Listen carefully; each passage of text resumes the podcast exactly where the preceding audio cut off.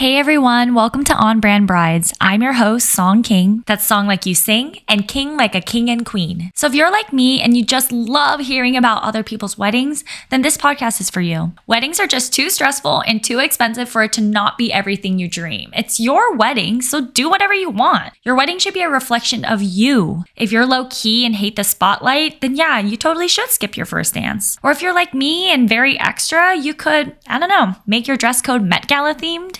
Forget choosing just one color, choose multiple or a palette, or you can even mix prints with solids. The possibilities are endless. Let's throw out the rule book and start making our weddings as unique as ourselves. Every bride has their own brand, and that's what I'm gonna talk about on this podcast. Every week, I'll feature a new bride or groom, or maybe even both, and we'll learn about their personal brand and how that tied into the wedding. We'll talk about which traditions were important to them and which ones they chose to ditch.